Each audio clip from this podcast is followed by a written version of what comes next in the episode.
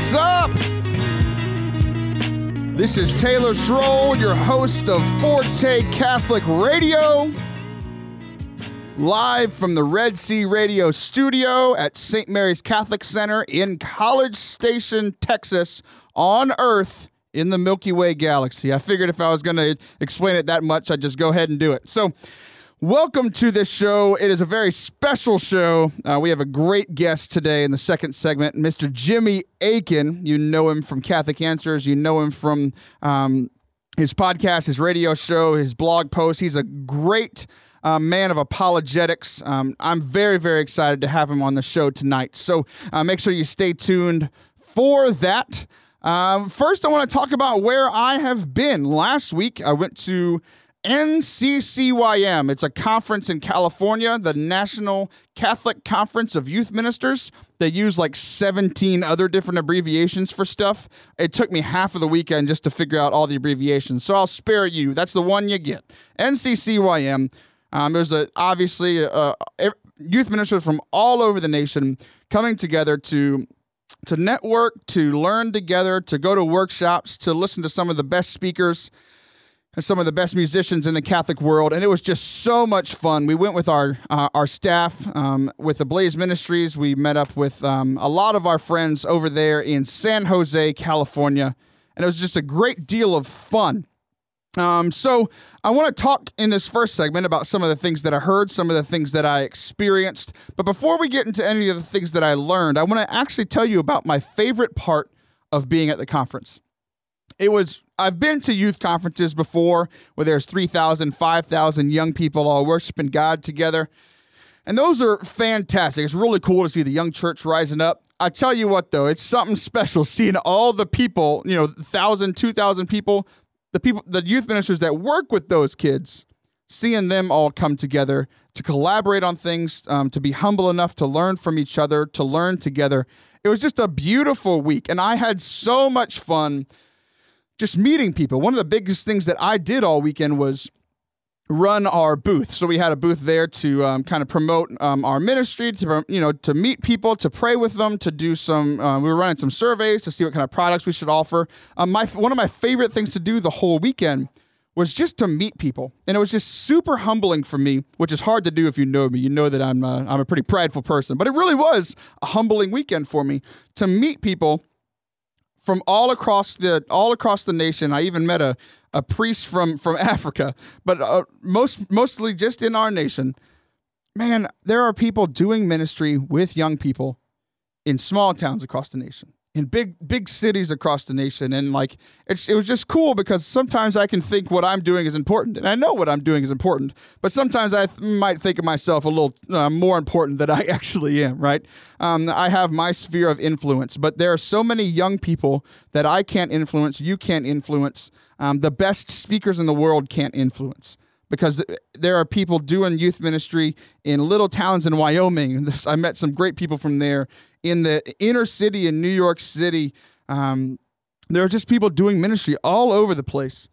And it's just humbling to know that all I'm doing, all you're doing, is playing the part in growing the kingdom of God that He wants you to.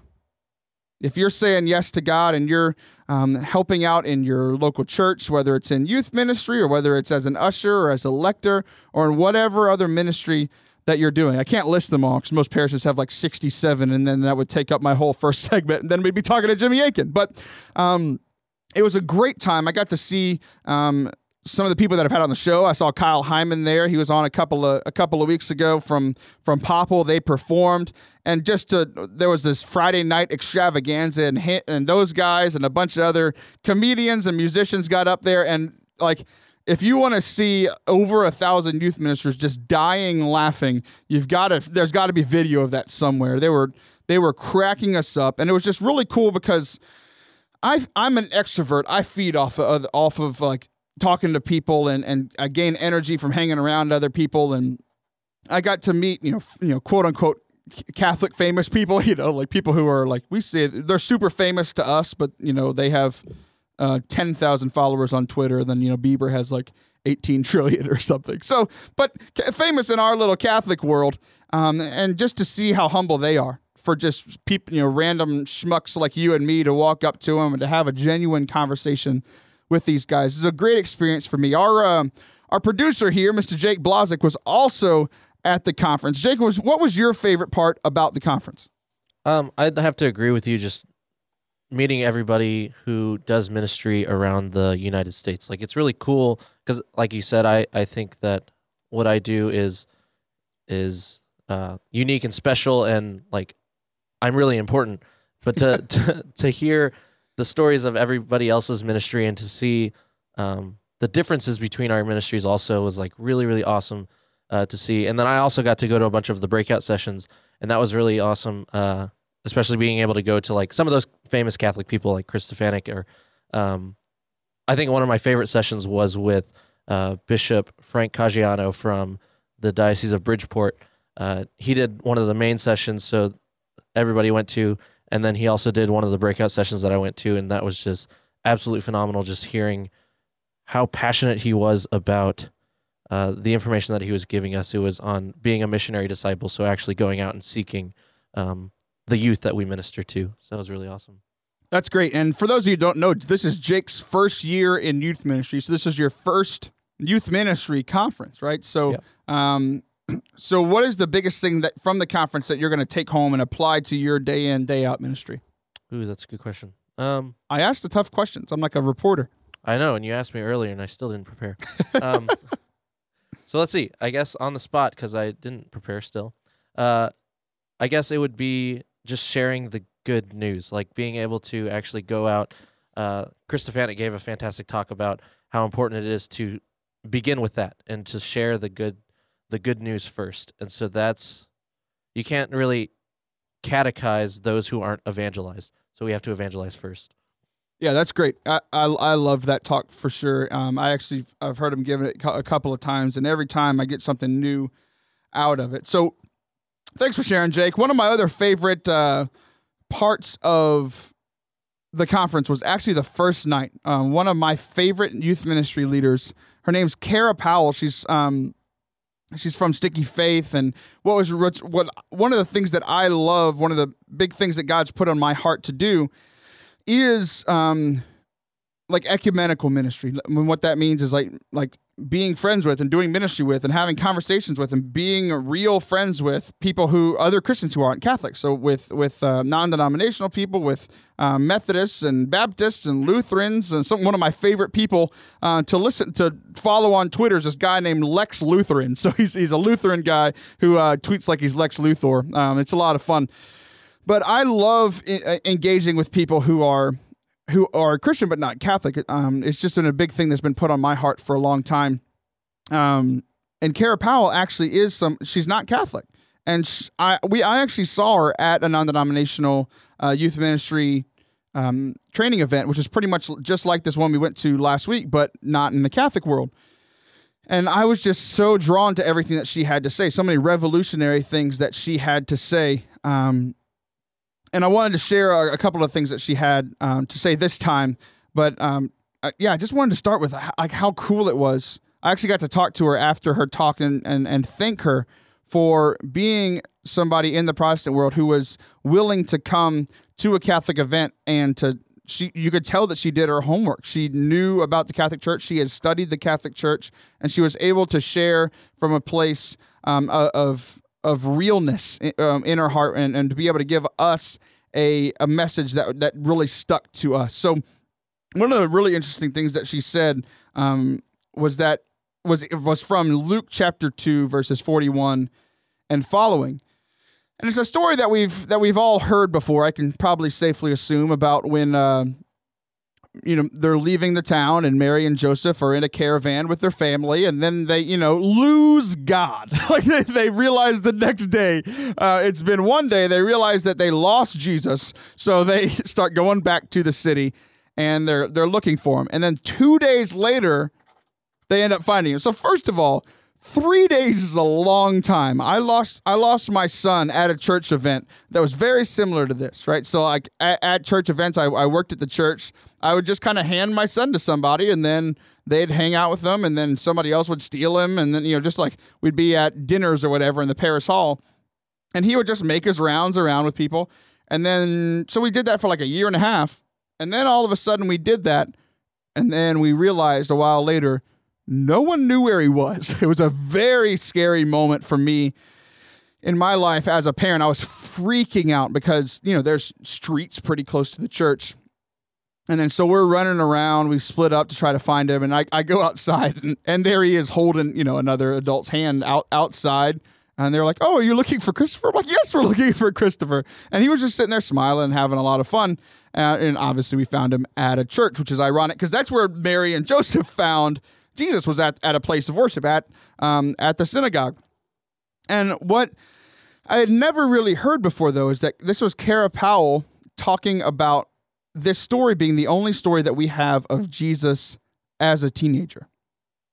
And then she started to unpack that and what that means for our ministry with young people. So whether you're in youth ministry or you volunteer at your youth ministry, you support your local youth ministry financially, or if you have kids um, who are either teenagers now or will be teenagers soon, um, or e- even if you have none of those things, I actually have something to share with you from what she said. Because if you think about a teenage boy who doesn't have his parents around, and he's lost. Um, he's going to need a place to sleep. And if you've been around teenage boys, you know he's going to need something to eat within those three days, right? Um, my mom listens to this show, and she's probably sitting there rolling her, her rolling her eyes at how much I ate when I was a teenager. I think that's all she did for a few years was just cook so that I could continue eating. Thanks, mom. But somebody had to take care of him, to feed him, and to shelter him. And, and we can safely assume that it was the faith community that did this they connected not only with his physical needs, but they also connected him through conversation. Because we we realized that um, that the story tells us that when Mary and Joseph come back, they've been sitting there and talking to Jesus for seemingly quite some time, where they've been you know having discussions about the faith.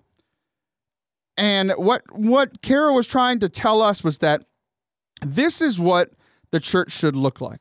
This the church should be like a family and it should be intergenerational. So think about being one of these, you know, Pharisees or Sadducees in the temple, and there's just this kid who's lost. Like, what would you do, right?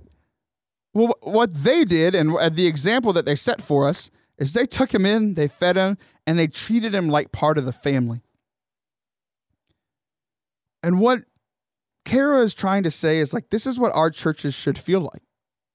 Our churches should feel like family. And i and, I, and it hit me so hard because i've been in so many different churches. I've i've been a visitor at places and i'm catholic and i don't even feel welcome a lot. You know it's a it's a lot of let's go let's come in let's walk in the doors let's sit in this pew for an hour and then let's get out of here.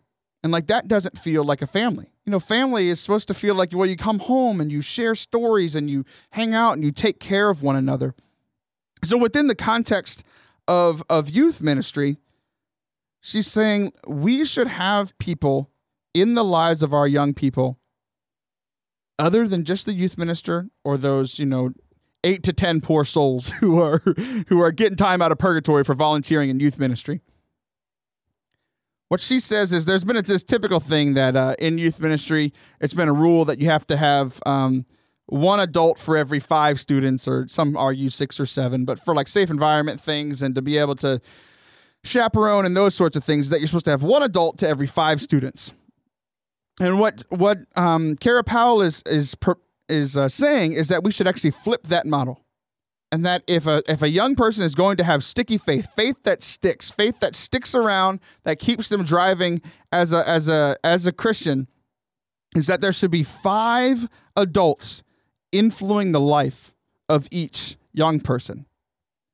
We, you and I both know the numbers that so many of our young people, by the time that they're 23 years old, are no longer practicing their Catholic faith. So something has to change. And I'm convinced that this is one of the big things that we need to focus on. So, what does this look like? Okay, well, the parents. Um, it, it, the parents don't count because we we should we should uh, uh, for these five that we should assume and hopefully uh, sometimes we can't but we should assume that the parents are are a force for these young people's faith but even if they're not that's another point of having these five people so if if they're going to church and they're um enjoying youth group. Well, there you go. There's your youth minister, right? So that's one of their five. Well, maybe it's it, how do we fill in the rest of these five? Well, maybe it's an maybe it's an uncle or an aunt. Maybe it's a teacher at their school. Maybe it's somebody in your neighborhood, a neighbor who you've grown up with. Maybe um, for for me, I had a, a couple of um, older parents um, in in my neighborhood that I could um, really rely on and grow from. Some of the parents of my best friends growing up.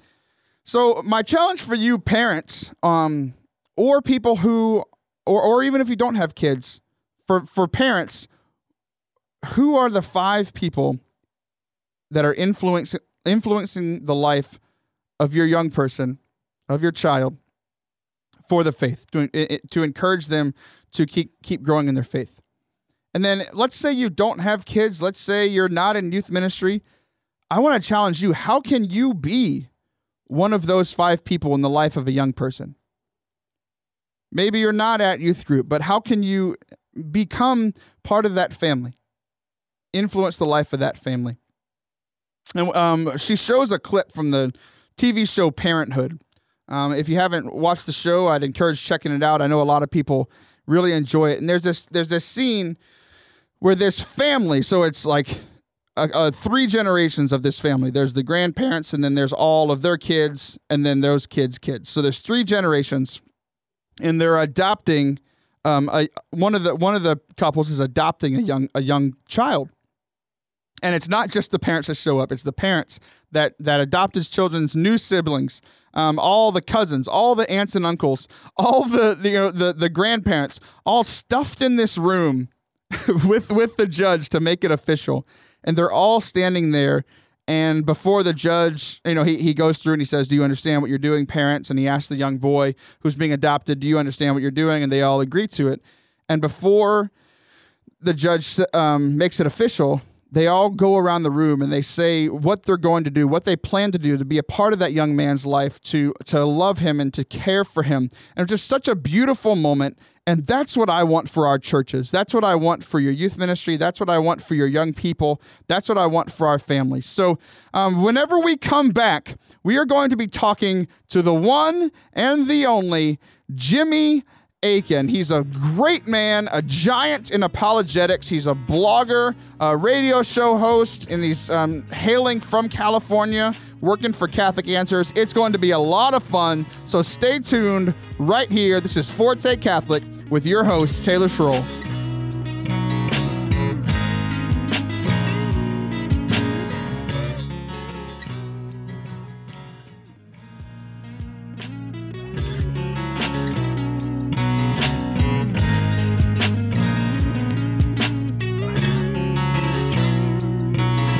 Welcome back to Forte Catholic.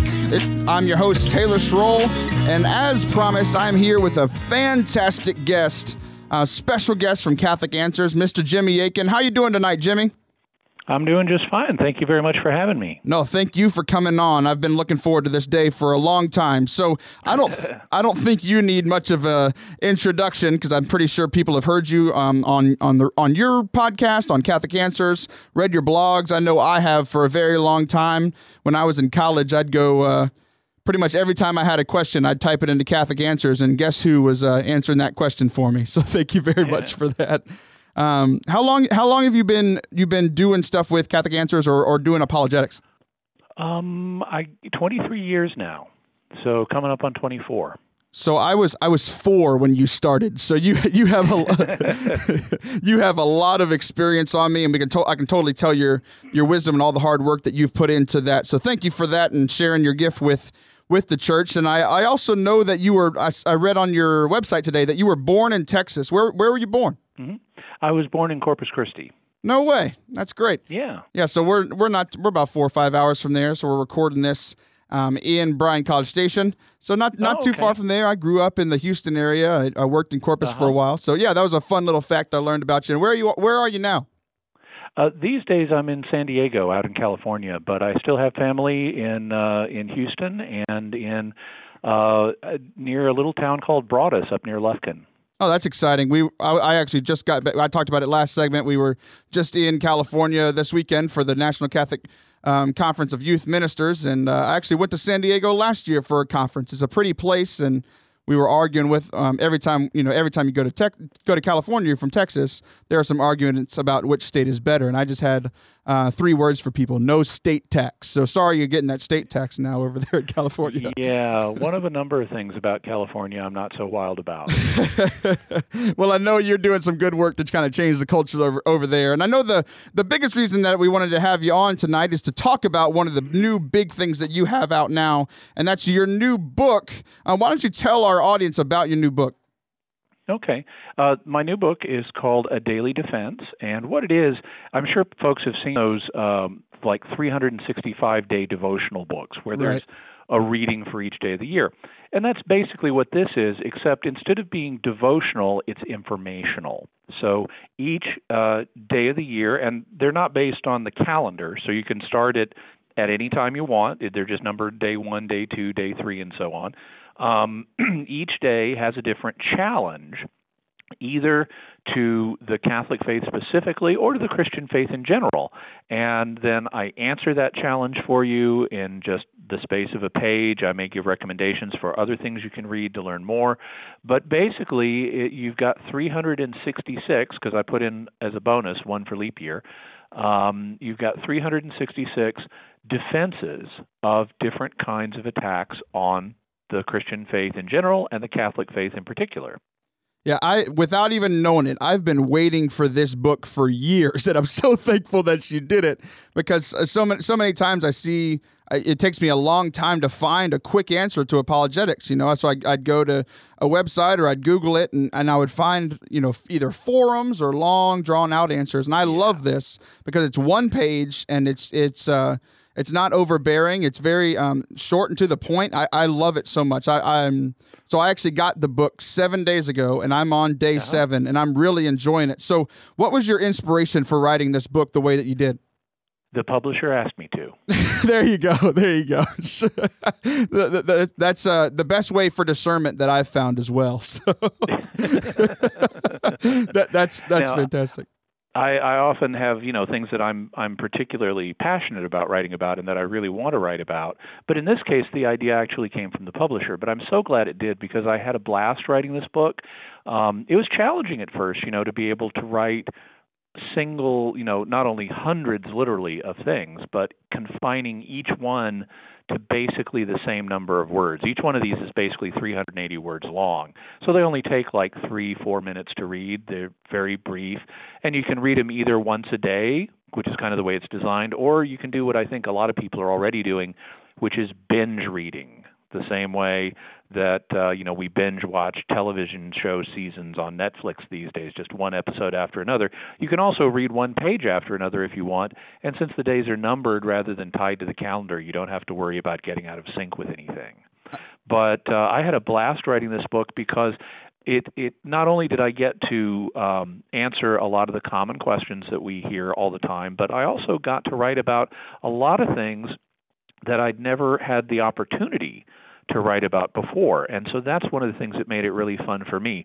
I have what sometimes has been termed an interdisciplinary approach to defending the faith because I'm I'm curious about lots of different things like history and science and language and so I try to pull information from all of those different fields in to uh, defend the faith. And I guarantee, even if you're someone who's read a lot of apologetics books before, just because of the amount of stuff I got to take on in here in the way I got to do it, I was able to pull in a lot of new material. So there's going to be a lot of stuff that's fresh and that you haven't encountered before, even if you're an experienced uh, faith defender. And so I think people will really like it, and I hope they enjoy it as much as I enjoyed writing it. Yeah, no, I can totally speak to that. I've I've been in ministry for over ten years, and I I studied theology in undergrad, uh, graduated there, and I have um, I'm halfway done with my master's in theology, and I've already learned stuff in the first seven days. So I'm, I, what you said is true. I'm very much learning new things, learning new ways to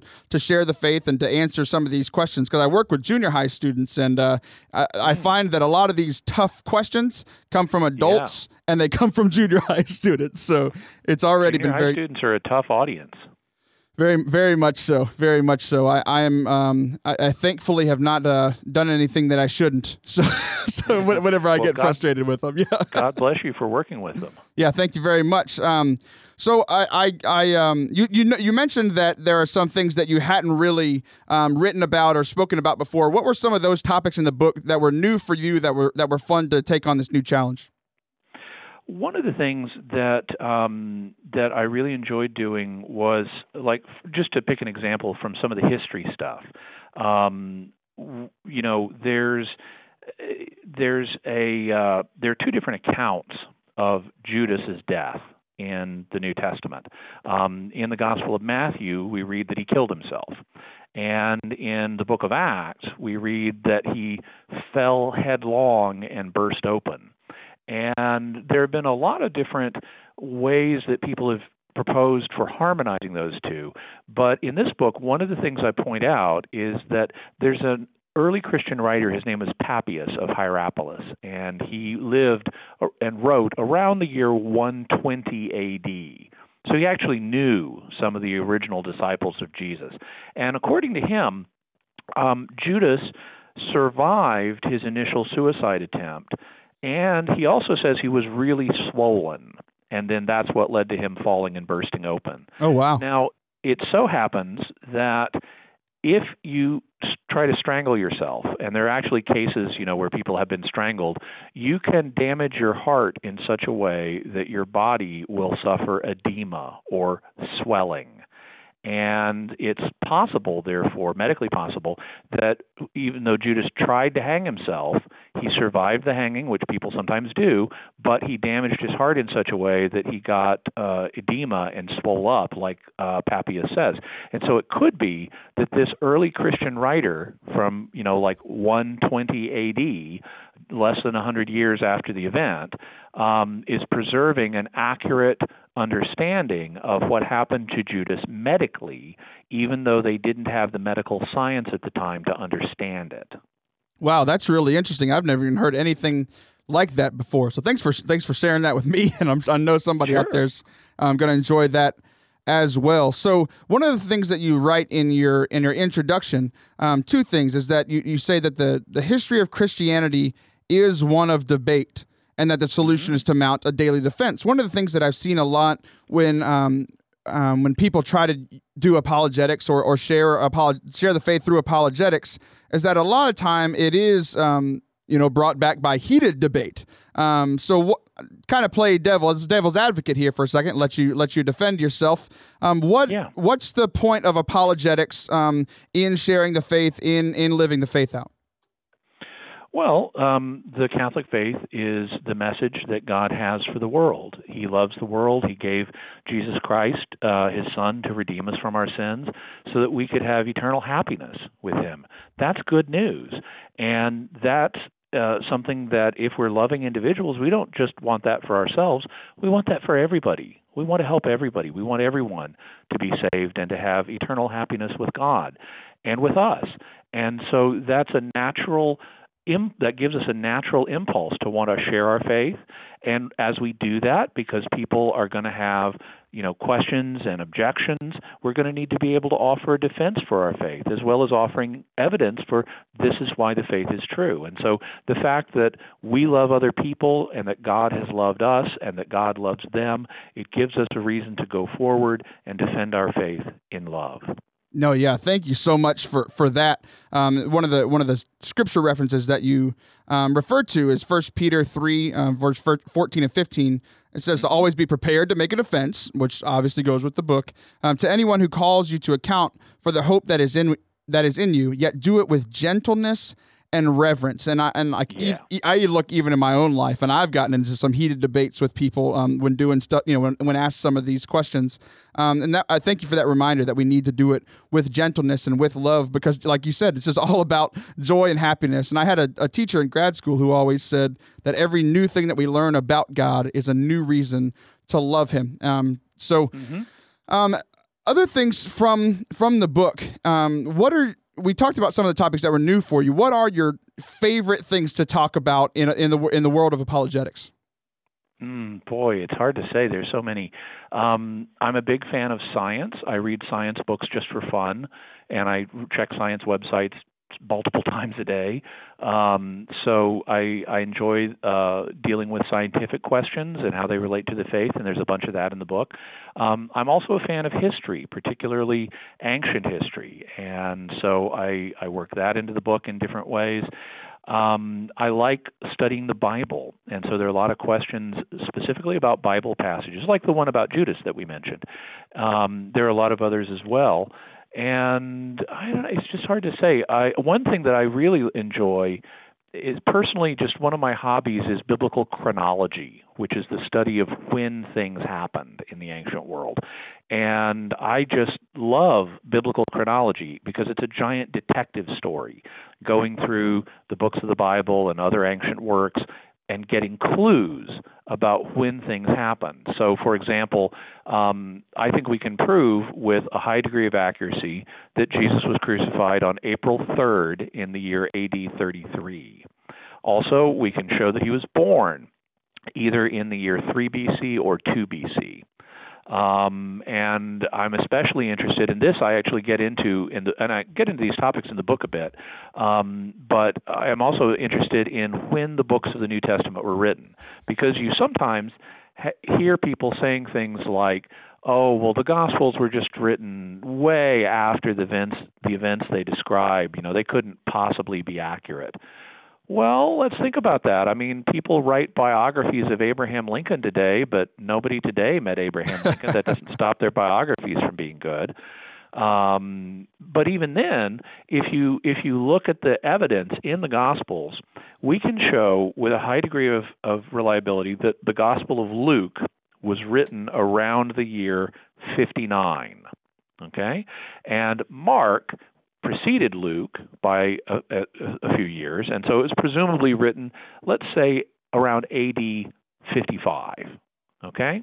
If Jesus was crucified in AD 33 and Mark was written in AD uh, 55, then that means it was written 22 years after the crucifixion. Well, that's the difference between now, 2016, and 1994. Now, I don't know about you because you're a younger guy, but I definitely remember 1994. I was already working at Catholic Answers in 1994, and I can certainly write accurately about events that happened in 1994. And so uh, the idea that the Gospels were late and therefore unreliable is just wrong on both counts. Just because a work is written later like the biographies of Abraham Lincoln, doesn't mean it's inaccurate. And the Gospels were not written later. They were written very quickly after the events in question and certainly within the living memory of eyewitnesses. yeah, for sure. Like that, as I hear you talking, I'm sitting here thinking, oh my gosh, Jimmy Akin is the Batman of apologetics. He's a he's a he's a detective. He's looking at science. He's looking at history. He's looking at and, no. you're Batman. I, I am pretty oh. sure I just figured out who Batman is. I'll I'll quote you on that on Facebook. there you go. There you go. So uh, we have about we have just over two minutes left. So before before we go, I want to I wanted to make sure that to get this book in the hands of as many people as possible. So where can yeah. we find you and where can we find your book? Okay. Uh, people can go either to my personal website, uh, jimmyakin.com, if they want to learn about me, or they can go to catholic.com, where I work. If they uh, want to get the book, and I hope they do, both for themselves and as a present for others at Christmas, um, they can go to shop.catholic.com. That's the um, that's the online store at Catholic.com, and we have specials on it right now, so you can get it at a discounted rate. In fact, I think they may even have a Cyber Monday uh, special on it. Oh, nice. And it's available both in paperback and electronic. You can also go to Amazon.com and get either the paperback or the Kindle version. And so, if you're like me and you need instant information gratification, you could download the Kindle version and be reading it in mere seconds. Also, if you're like me and you like audiobooks, you could get the Kindle version and then have your Kindle read it to you out loud. That's how I do everything. I'm such an auditory learner, but uh, me too. Just to just to show how much I'm enjoying this book, people who know me know that I do not like reading. I've actually been reading your book, so that is a testament to you because you must have done something right to keep my attention. So. Um, check out this great resource, A Daily Defense from Jimmy Akin. And in the last minute, Jimmy, um, the one thing that I want to that you to leave the audience with is they can find all the content and the information in your book. But what would be a practical tip on how to share this, share these things, the method of going about having these conversation, conversations, and how to um, share share your faith with apologetics? The number one rule is one we've already touched on, which is be loving. Uh, whatever else you do, don't come off as a jerk. Don't justify quote unquote tough love with someone. Um, be humble, listen to them, make sure they know that you're taking what they have to say seriously, that you're not just dismissing it or nodding your head going, uh huh, uh huh, when you're really not listening. Listen to people, care about what they're saying, think about what they're saying, and then in a loving way, tell them how you'd respond. That's so great. I, I want to thank you so much, um, not only for coming on the show, but for your ministry. I've been following you for years, and this really, truly has been such an honor and a Christmas present for me. And I hope that people go out and get the book so that it can be a Christmas present for them or a loved one. Jimmy, thank you so much. God bless you. Thank you. Likewise. Merry Christmas. You too.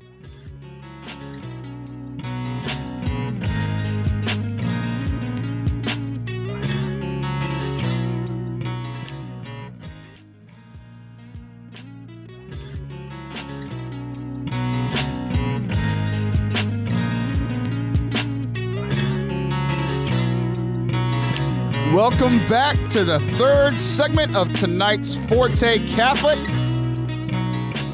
This is your good old pal Taylor Schroll, your host. This has been a fun show. I tell you what, that interview with Jimmy Akin was way too much fun. I was, I'm definitely deeply honored that he, that he reached out and wanted to be on the show. Um, and I, I hope to have him again in the future. I hope you guys enjoyed that interview and go check out that book. So, his book is called a daily defense. So I want to do this um, third segment um, and kind of rename that just a little bit and, and call it a daily preparation. It's kind of the same idea. So the idea of the book is that um, each day you read something to grow a little bit better in your knowledge and your ability to answer some of the tough questions that you may be asked, or maybe that you've um, struggled with doubt before and you want to get answers to. So I want to talk about a daily preparation. So, not just in the knowledge sense, but now let's talk about the spiritual.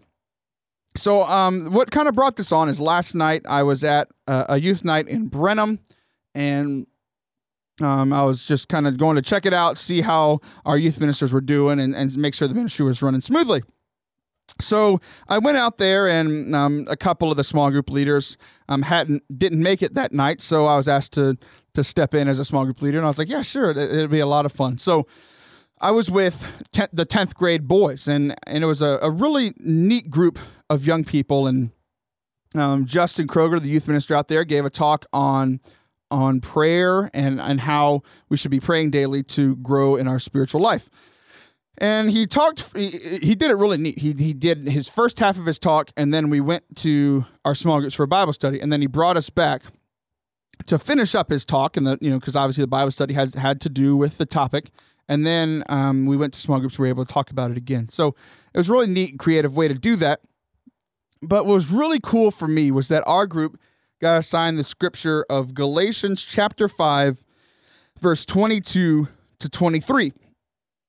So if you're uh, driving in your car, just go ahead and stay listening to me. If not, I'd, I'd urge you to to find your paper Bible to look it up on Google or uh, do what I do and use the YouVersion Bible app on your phone or iPad because this is something that you're going to want to highlight if it's not highlighted already. So it's Galatians chapter 5 verse 22 through 23. And it says this, the fruit of the spirit is love, joy, peace, patience, kindness, generosity, faithfulness, gentleness, self-control. Against such there is no law. So we were talking about this um, in the context of prayer and how we want to grow in prayer. Um, Justin told a story about about his father and how about how his father wasn't all he's a great holy man now and, and just a leader in his community, a leader, a great leader of the men um, of his three sons. Um, but Justin was saying that he wasn't always that way um, that that he, he wasn't always uh, a devout Catholic and, and, a prayerful and spiritual man. And so I challenged these kids and I was like, I don't care where you are in your faith right now, but close your eyes. And unless you're driving, I'd urge you to do the same thing right now. If you're driving, I don't want you to go Jesus take the wheel moment because uh, I still want you to, to be safe on the roads. But if not, close your eyes. And what I want you to do is no matter how old you are, close your eyes and picture what you what picture your life in 15 years. What does your life look like? What kind of person are you?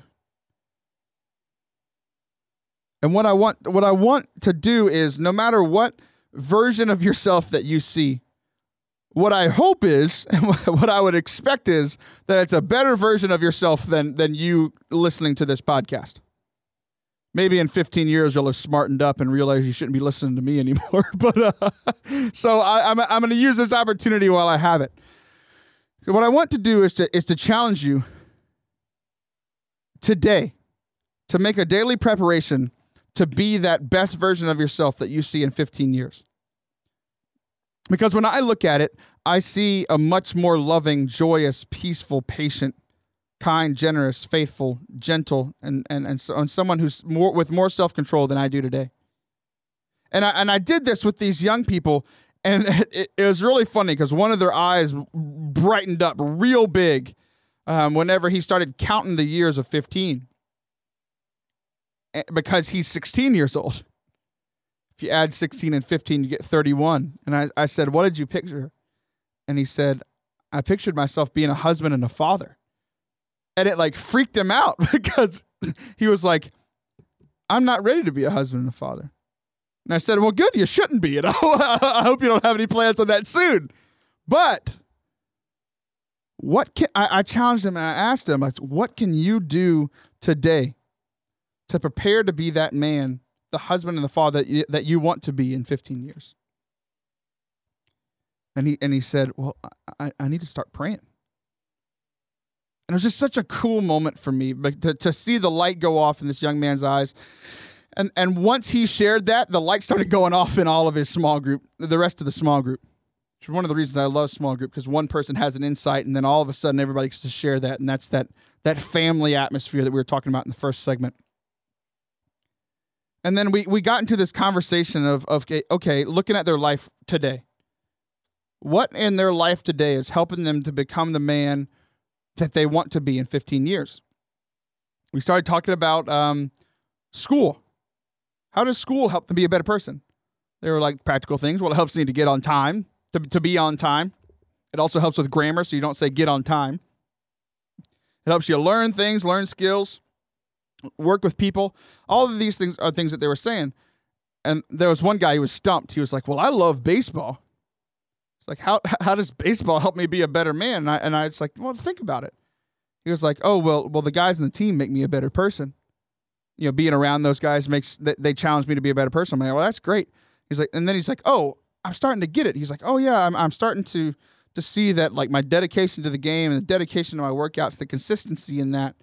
How that helps me to be like more dedicated a more dedicated person which will then help me to be dedicated to my faith. I'm like see there you go. It's perfect. And he's he got the one of the biggest premises that we talk about on this show which is you know finding what is true good and beautiful outside the church. Just in our daily life and in, in in creation in all the other things that we do that aren't necessarily you know church events. But how like the the game of baseball is helping mold him into the man that he sees God helping him to become in 15 years. And then there was another interesting question because there's that last line. It says, Against all these things, all the love, joy, peace, patience, and all those things that he lists, against such there is no law. And one of the kids was like, Oh, well, actually, there are laws. It's like, we can't talk about God in our schools. I'm like, Well, actually, you can. You know, the teachers can't, and uh, the principals can't unless they're asked. There's weird rules about that. I was like, but there's nobody stopping you from praying at lunch or to talking to people about God. There's there's no law about that. And I said, let's take it a step further though. Let, let's take your premise and like let's let's say it was. Let's say it was illegal to be Catholic because there have been many times um, in our past with our saints that we see, and there are many time there are many places in this world currently where it's illegal to be Catholic, illegal to be Christian, illegal to share your faith, illegal illegal to talk about it. So then I so then I challenged him. I was like, okay, so there's a law against against being Catholic, but does that make the scripture wrong? And he started thinking about it. He was real confused, and I was like, well, look, like look at at Paul. He was in jail for sharing the faith, which meant that it was quote unquote illegal, right? You don't go to jail for non illegal things. And I said, but he was still a man of love, joy, peace, patience, kindness, generosity, faithfulness, gentleness, and self control. They were singing hymns in jail. Joyous people. They were sharing. Uh, like Paul was talking to the, his jailer and trying to convert his jailer and love on his jailer. Like there is no law in this country or anywhere in the world that can keep us from the love, joy, peace, patience, all these things that God has in store for us and wants for us. There's no law that can keep, that can keep that away from us. So, um, another thing that we talked about in that small group was I, I asked them, I was like, who has influenced you the most in your faith and how? A lot of them said, you know, it was their parents or their grandparents. How um, one of them said that their grandfather, um, everything that he did was was surrounded by his faith, and, and he he wove his faith into everything that he did. He's a big hunter, and he took his grandson, who I was talking to, hunting, and you know they whenever they they they got a deer um the first thing that they did was pray in thanksgiving that god had, had delivered this deer to them and whenever they ate at thanksgiving they all prayed. And whenever they all got together like everything was just surrounded by and influenced by christ. Uh, there was another young man who said he, that he that he had lost his father and that his mother has been had been his rock through all that. That that she was loving on it and that he saw christ in his mother that even through her suffering and the son's suffering that she was still loving him and and wanting the best for her son and the stories go on and on and on about how all these great things that these young people were sharing with me and I, I, that's one of the reasons I wanted to, to bring it up on the show tonight. And there's one thing that I want you to do. So every every week I, I post this podcast on fortecatholic.com slash radio. If you go there, you can see this episode. It'll be up on December 7th. What I want you to do is is to is to keep this going, to keep this sharing going. If you could go to to the website and share answering this question, who has influenced you the most in your faith and how? There's a comment section at the bottom, so you'll see the podcast there. You'll see the comments below. Um, I just love it if you guys would would help me out and and, and share your story um, and help build this community around Forte Catholic. So, um, the next thing that I want to do, we've been talking a lot about um, sharing the faith with Jimmy Akin. We talked about how in the first segment that I was um, at this youth ministers convention where they were teaching us how to share the faith more and seeing all these great people who are sharing the faith all over the place. Um, but not only thinking about this question of who has influenced you the most in your faith and how, but how are you going to be that person for someone else? How are you going to influence the faith walk, the faith journey, and help somebody along in their faith walk. Because what I want for you and what I want for the kingdom of God is that everybody, um, that some, that there's at least one person in the world that can say that you are the person that has been their model of faith, the person that has helped them in their faith, so that um, in in days or weeks or years to come that they can say that it was your witness that helped them to become a better Christian, a better Catholic. So to do that, I want to do a, a segment that we haven't done in a while called the Forte Five. It's where I uh, count down my um, my five, just like uh, some of these late night talk show guys do their top tens or those t- types of things. Today, we're going to do our Forte Five on my tips for sharing the faith. Let's get started. Uh, yeah. I love this song. It's a lot of fun. All right, here we go. Five, four, three, two, one. All right, so number five, my top five tips for sharing your faith. Number one, a daily preparation through prayer and study. So, um, for us to be able to share Christ with someone, we have to be connected with Christ. Uh, we have to recognize that Christ is in us, and we need to um, build up our prayer life. And then also we need to you know, know the not, know the information, know the things that we need to be sharing. That's why Jimmy Akin's book, A Daily Defense, that we talked about, can be a great um, resource for you in that. Catholic Answers has helped me a lot. So just learning and knowing our faith and connecting that with our prayer, that's number five. Number four, find a mentor. Find somebody who can lead you in this category, somebody that you can look up to. This can be somebody in your church, it can be your pastor, it can be your former youth minister. And if uh, you're like me and you want a virtual mentor, you can find great podcasts on people who are, are, are great at sharing the faith, people like Jimmy Akin or these apologists that can help you in this. Um, just find somebody who can help you out and help grow you and your skills and your knowledge to be a better minister of the faith. Number three, live in a way that makes your message stand firm. So you could, I can say all the right things, you can say all the right things and know all the answers.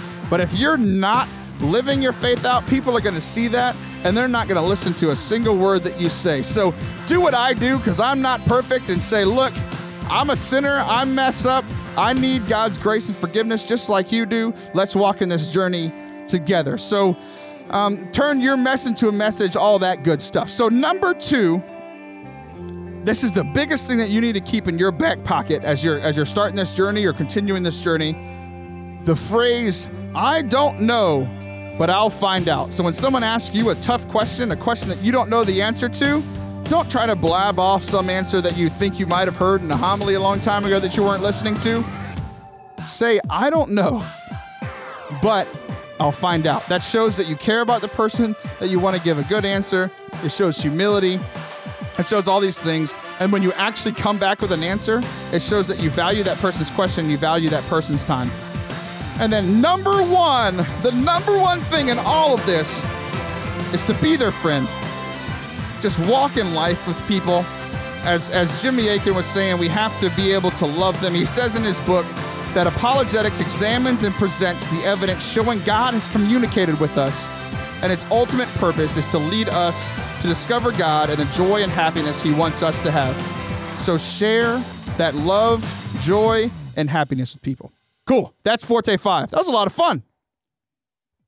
So this has been a great show. Um, I want to thank Jake, our uh, executive producer, the special man of the hour here, for all that he does behind the scenes.